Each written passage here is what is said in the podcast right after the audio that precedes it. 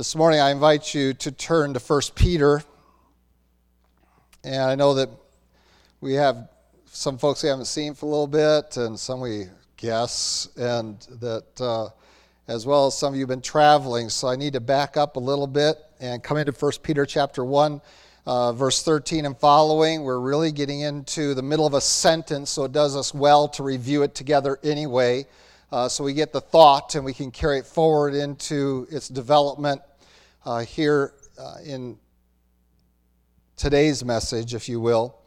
Beginning in verse 13 of chapter 1 of 1 Peter, God's word declares, Therefore, gird up the loins of your mind, be sober, and rest your hope fully upon the grace that is to be brought to you at the revelation of Jesus Christ as obedient children. Not conforming yourselves to the former lusts as in your ignorance, but as he who called you is holy, you also be holy in all your conduct because it is written, Be holy, for I am holy. And if you call on the Father, who without partiality judges according to each one's work, conduct yourselves throughout the time of your stay here in fear, knowing that you are not redeemed with corruptible things like silver or gold from your aimless conduct received by tradition from your fathers, but with the precious blood of Christ as of a lamb without blemish and without spot. And we'll stop there this morning we have looked at the main thrust of this passage is to gird up the loins of your mind. That we are to take God's word and engage our intellect with it, that we might have an understanding of it, but it is much more than that, that we might allow God's word to direct our thinking. Not only what we think about, the content of it, but the manner of it. That we will engage it not from the from the philosophies or from the perspectives of the world, but that we will do it from the perspectives of God, that we will consider the decisions that confront us, the information that confronts us uh, on a daily basis, not with what is convenient to me, not according to my feelings, what I feel is right for me, uh, but what I know. That I've engaged God's word, and therefore I have an absolute standard that I can use to evaluate all that encompasses me of what manner of living I am going to engage in.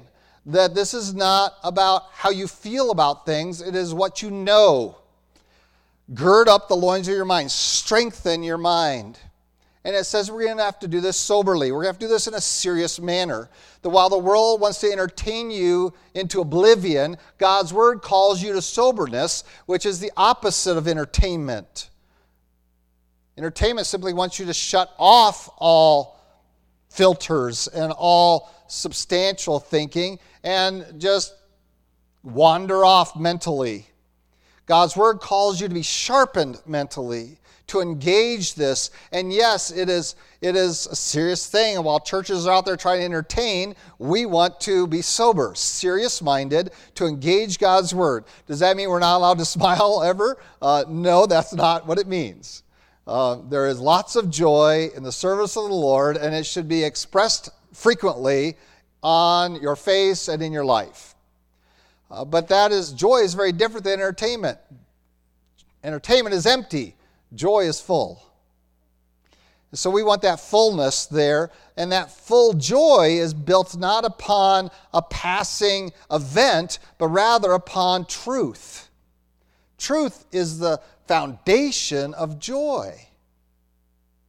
And it is interesting to see the world's version of entertainment that is based largely upon fiction. Even when they try to do historical fiction, it still ends up being fiction. Uh, every time Hollywood tries to do something historical, it's amazing if you hear the people actually involved how disgusted they are with their story being portrayed in entertainment. Uh, and that's true across the board. I, uh, one of our favorite movies is The Sound of Music.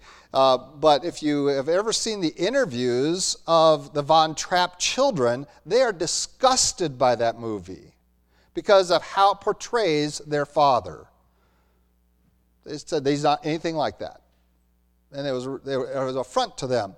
And so entertainment is based upon lies.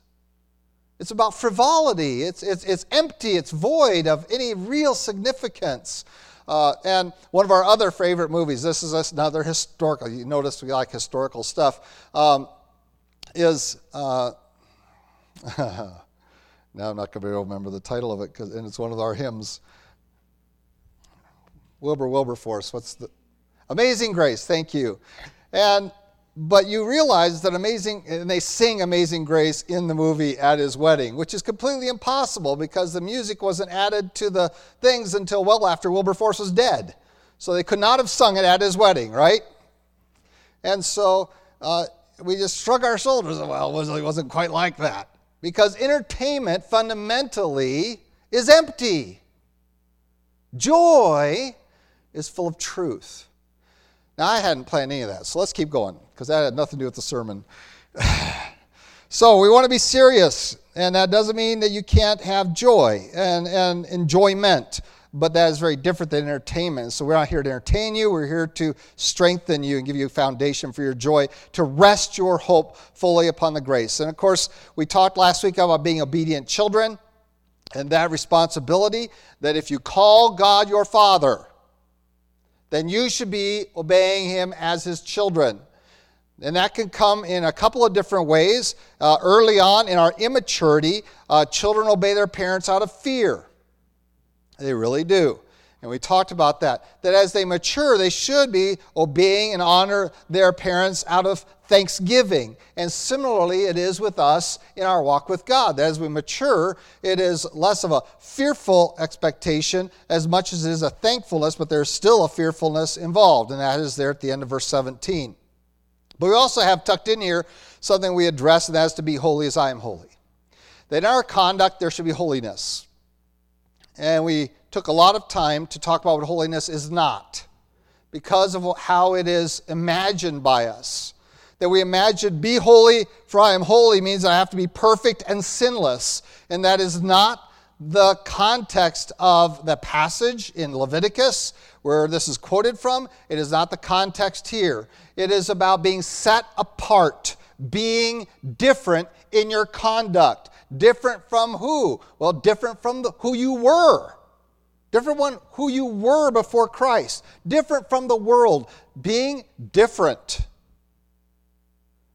Being set apart. That is what holy means. Just as God is distinctly and, and by definition different than all of creation. He is the creator, we are the creation. So we who call God our Father should be different from the, than the world. We should be like our Father.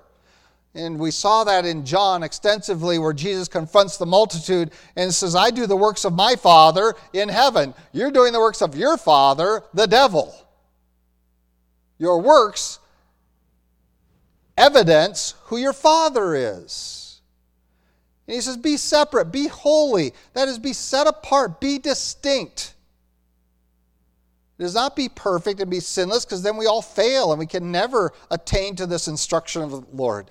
It is rather that we be set apart to Him. We have dedicated our lives to Him. And this is that we just come off of the new year and everyone wants to make resolutions and rededicate decisions, and that is great. By the way, we have the Bible reading schedule. We still have some, and it's not too late to start Bible reading through the year. All you have to do is sit down this afternoon and read eight chapters, six of them in Genesis and one in First Psalm 1 and Matthew 1 and you'll be caught up through today. So don't think it's too late. Oh, it's the third. Um, grab a Bible reading schedule and make that commitment. Read through the Bible this year. Who knows, you might like to do it every year. It doesn't get old because it's a big book. Some, and some chapters still surprise me after all these years. Are we dedicated to God? Be holy holiness to the Lord. That is, I'm dedicated, I'm set apart to Him. And so that is the foundation that we are building off of. Now, out of all of this, we now come to verse 18. Remember, it is conditioned on if you call on the Father. And, uh, and we talked about a little bit different interpretation maybe of that. Instead of that being like your prayer life, it says, well, if you call on the Father, sounds like praying. It really says, if you call on him as your father. If you call God your father, well, conduct yourself like it. Act like he's your father. Don't just use your mouth and say he, God is your father. Act like it. With fear, it says, that you conduct yourself um, because you know that he is a righteous judge. Without partiality, judges according to each one's work. And yes, that is described in Revelation that, that we will be judged according to our works. What is wood, hay, and stubble gets burned up and worthless. And then there's the gold, silver, and precious stones that endure. We're going to be talking about gold and silver. I know you talked about that in Sunday school quite a bit this morning for the adults, and uh, we're going to press that a little bit farther today, uh, as Peter does here. And so we are told to, if you call God your Father, if you say, I believe in God and He is my Father, you claim a personal relationship with the Father. And this is what Peter wants to develop. Because remember, the Jews all considered God their Father.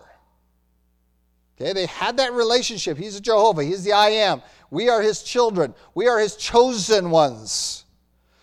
Well, Peter's going to pick that up and he's going to say, listen, if that's what you want to say, and now, of course, at this point in history, we have the church coming, and now we have Gentiles claiming God as their Father. He said, if that's what you want to say, that the one true and living God, the creator of all the earth, is your heavenly Father, you're going to call on Him like that, then you better back that up by your living. And he says, God's going to judge your works. He's not going to judge that you just walk around and say, God is my Father. He's going to judge, well, what did you do about it? Were you obedient children?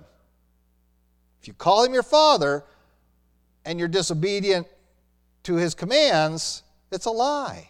And he can't be deceived.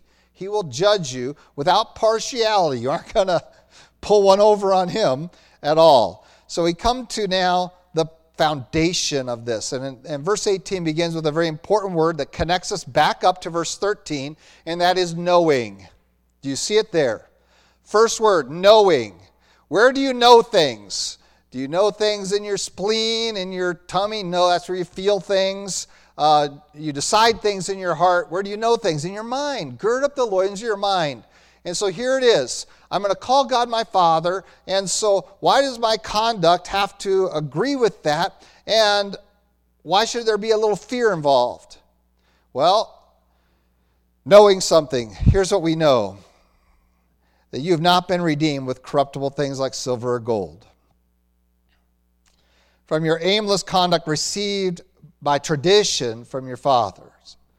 So we begin, and Peter picks us up. Now, we have a couple of perspectives we can take with regard to this phraseology that he uses here.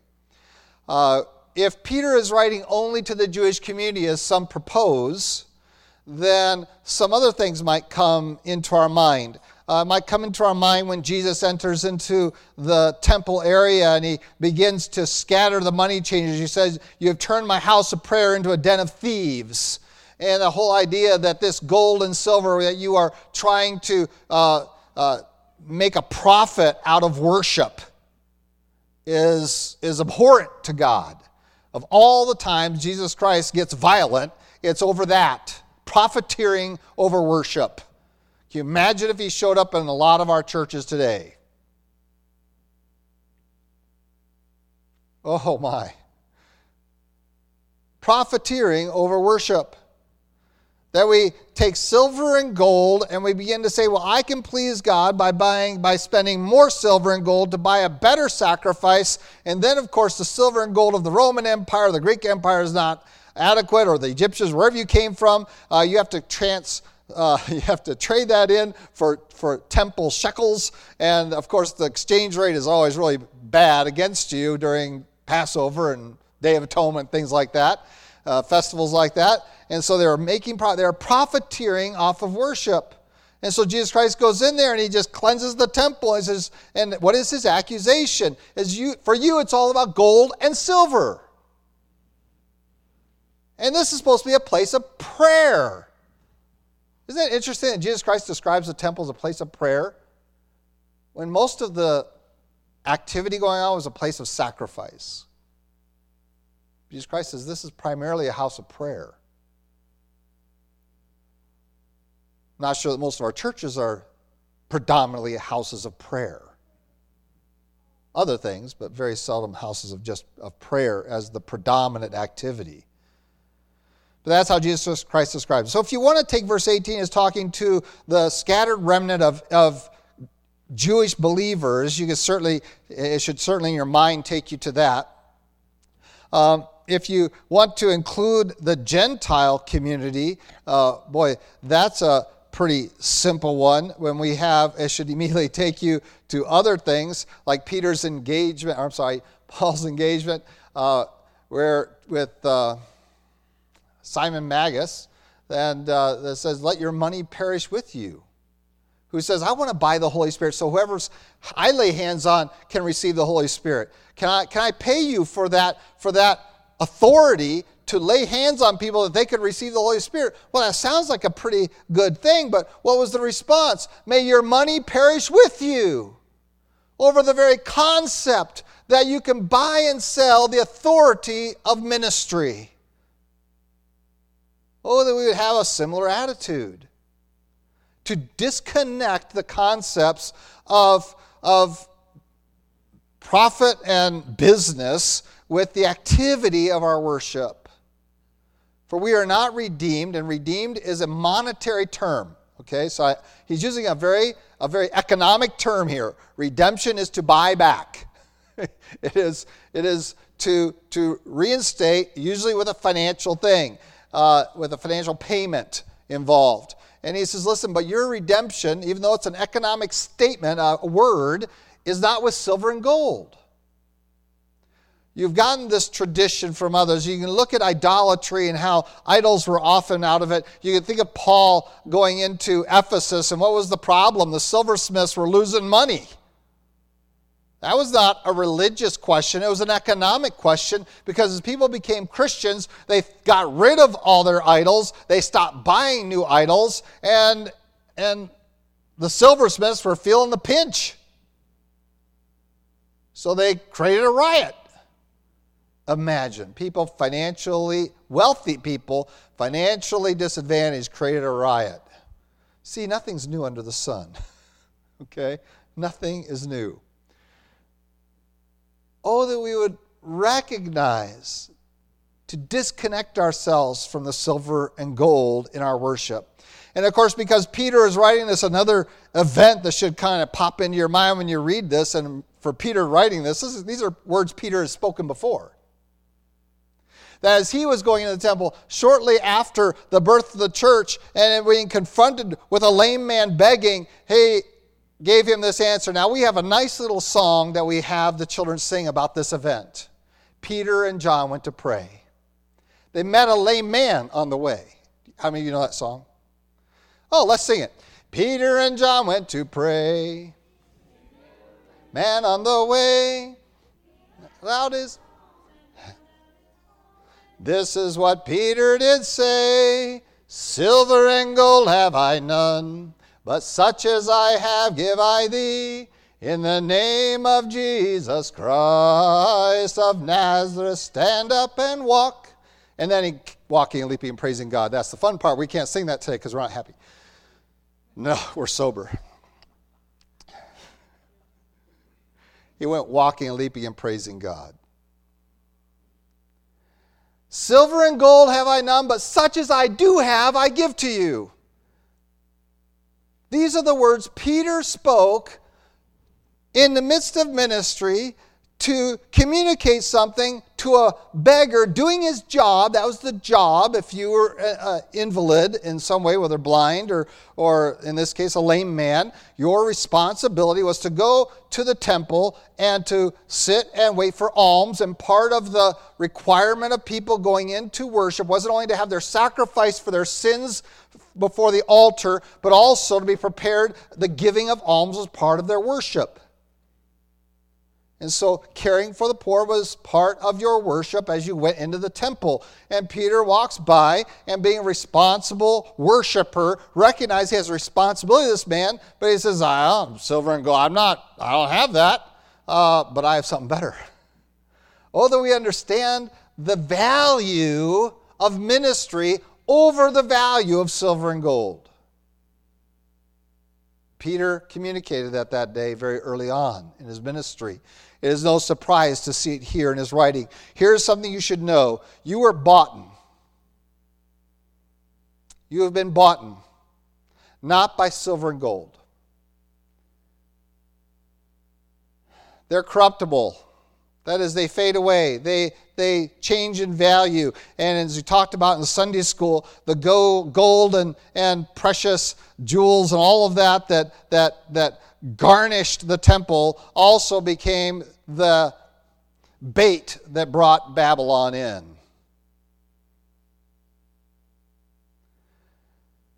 And it could be carried away.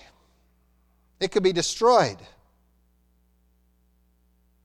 that the bronze, the, the magnificent bronze altar of the temple period of Solomon's temple was just broken to pieces for the value of the metal. Was, talk about recycling. Recycling's been around for a long time too.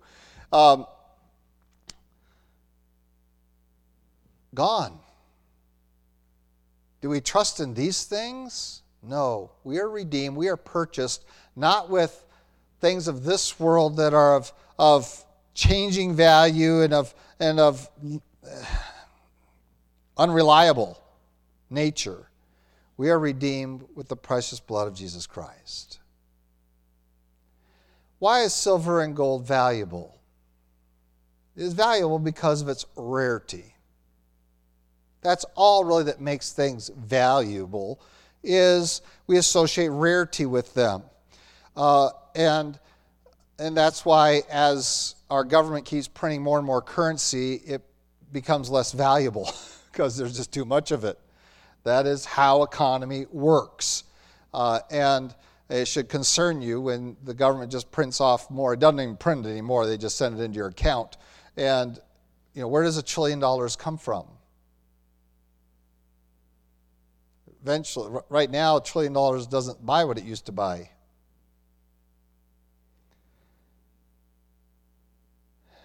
Value is based upon scarcity, rarity. Is it rare? And the more rare, the more valuable it is. Well, silver and gold have a level of scarcity, but it's probably not as scarce as you think. It's in most all of your electronic devices that you weren't allowed to bring here today. There's a little bit of silver and a little bit of gold in there to be the conductors within the uh, microchips that are there. Um, but when you think about what is truly scarce. There is one commodity that cannot be replicated is the blood of Jesus Christ. He is the one and only, the only begotten of the Father. And so we are redeemed with the most scarce, most rare commodity ever known to man the perfect sacrifice, Jesus Christ. That while Israel's running around trying to buy an appropriate lamb at Passover, the Lamb of God was in their midst and they cried out, Crucify him. While they were exchanging goods for services and exchanging money at the money tables and trying to get a sacrifice because it's easier to carry gold from the far reaches of, of their dispersion than it is to carry a lamb all that distance, so they would buy one there. While they were doing all that, Jesus was teaching in the temple the perfect Lamb of God who was about to shed his blood for their sin once for all. And oh, how eloquently Hebrews puts it, that he was the final sacrifice. He is the better one. He is superior to the blood of bulls and goats. He is superior to every sacrifice ever made because he is the perfect Son of God. And so Peter says, Listen, you should be thinking about something. What did my relationship with God as his child cost my father? Do you know this? Yes, you do, superficially. Do you meditate on it? Because this will transform your life, meditating on this kind of truth. It will bring a soberness to you, won't it? When we think of how costly this gift is. That God loved us so much, He sent His one and only, only begotten Son to die on Calvary's cross, shedding his blood to cover our sin, that our redemption is tied in his death. But redemption wasn't all that there was. There's also an inheritance we already studied here in 1 Peter 1, and that inheritance is tied to his resurrection and ascension, remember. But our redemption is in his shed blood. This is why he came. He came to do that for us. And as we meditate on that, there has to be a sober mindedness. God was willing to spend so much to deliver me from my nasty, evil mind, body, and soul. How can I not live for Him? And this is where we come to obedience out of thankfulness. Because I know how much He paid for me. Or at least I think I do. But if we haven't meditated on it substantially, we don't really know.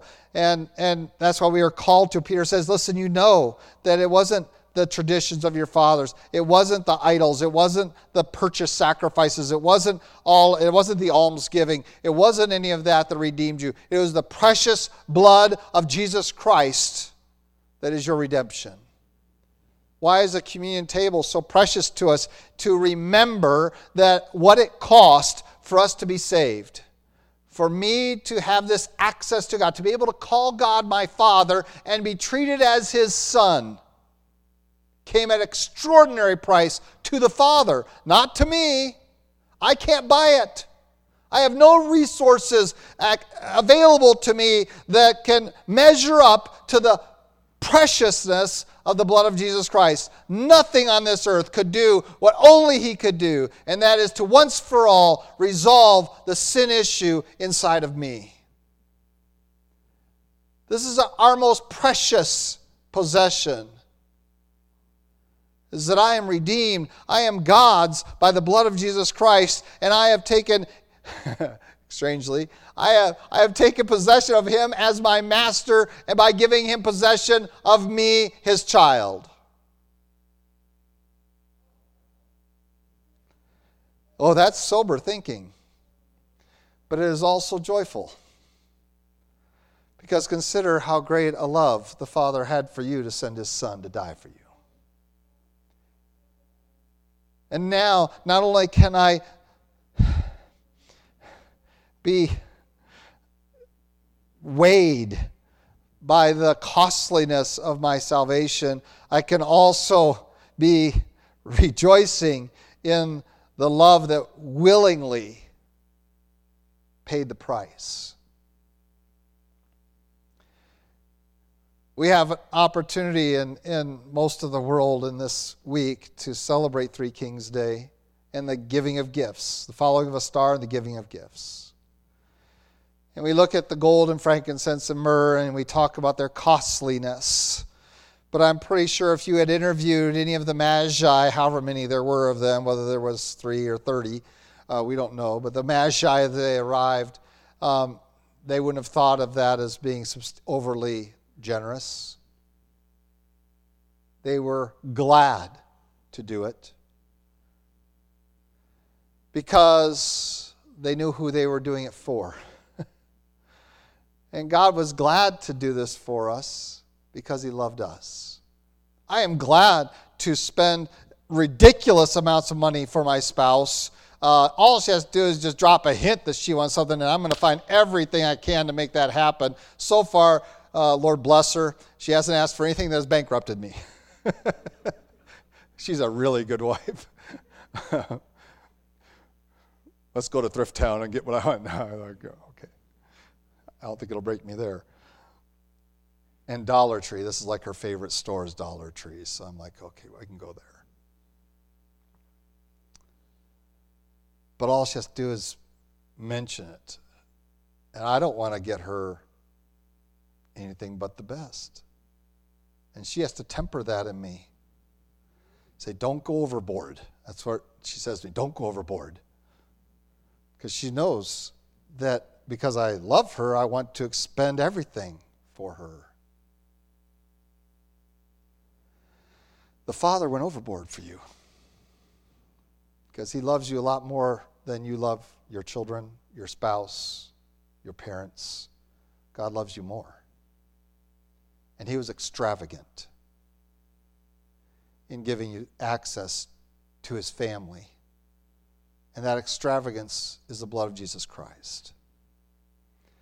And there is great joy in that truth that I have a position now in the family of God, not because I bought it, not because I earned it, not because somehow I deserved it, but because God loved me so much, He paid the price to buy me out of the slavery to sin that I've been in.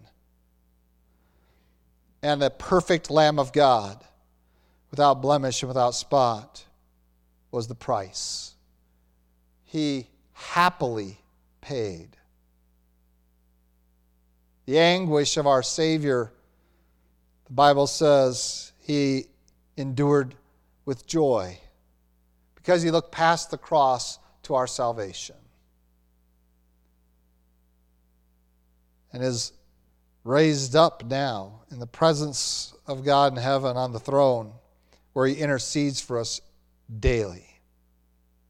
We're going to do further investigation of this wonderful Savior in the next few verses and, and then apply it to our holy standard that we are going to live differently. I'm going to live different than my past.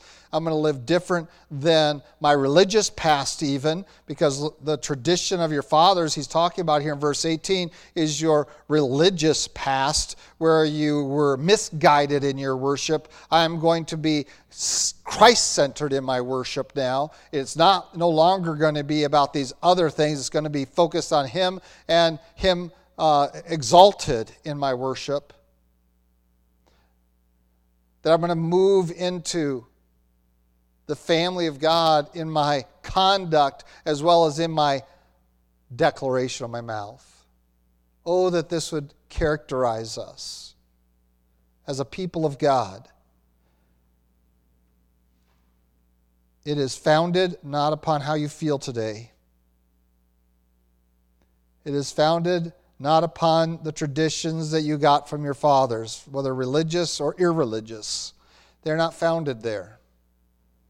They're founded on knowledge of the truth of Jesus Christ. And if your claim to God is built upon anything other than Jesus Christ, that needs to be resolved today. I don't care if you have done every religious activity known to man in Christendom, but if your relationship, if you're claiming God as your Father, but you are not holy, set apart as He is holy, that if you have not trusted singularly in the work of the shed blood of Jesus Christ to remove your sin, if you're trusting in anything you have done, then you are misguided. You are not a true child of God. And we invite you to correct that today. To receive Him as your Savior and Lord and to lay yourself out and say, Silver and gold do nothing. All of my efforts and energies do uh, add nothing. I come empty-handed and I come recognizing that all I bring to the table is sin and emptiness, misery and want. And I ask to be purchased into your kingdom by a price I can't pay. By the sacrifice of your Son, Jesus Christ. This is how we come into the family of God. No other means, no other door, no other window, only through the blood of Jesus Christ. Do we, are we redeemed? And it is in that that we trust. And it is that that we should meditate on we want to help do that in at least one, if not two weeks to come, to focus in on who our Savior is and what He has accomplished for us. But notice again that as we jump forward, it is to purify our souls, to obey the truth, to love the brethren, to love one another. It, it has application to our lives, but it is a foundation of knowledge. I know my Savior. And the more I contemplate Him, the more I study Him, the more I reflect upon Him and meditate upon Him, the more it should be evident in my conduct that I don't want to be anything like what I was. I don't want to be anything like the world. I don't want to be anything like the devil. I don't want any of that in my life. I want to be more and more and more set apart to God in my life. Oh, that that would be our prayer today, going into not just this year, this decade, but into the balance of this day. Let's pray. Lord God, we do thank you for your love for us. We thank you again for your truth and for the way, the truth, and life, Jesus Christ. Lord, we don't appreciate enough your sacrifice, what it costs you to save us. We take this for granted. We speak of it just as we speak of you as our Father without thinking.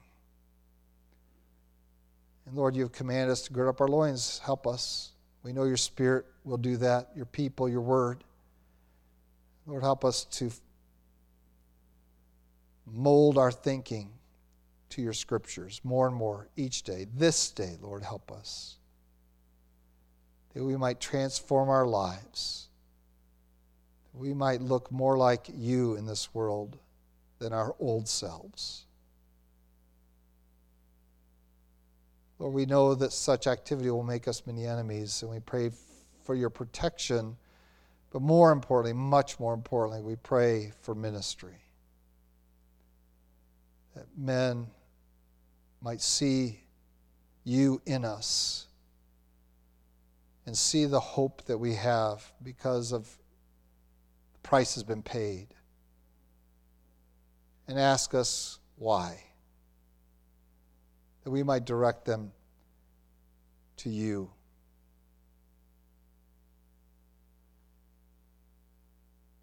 In Christ Jesus' name we pray. Amen.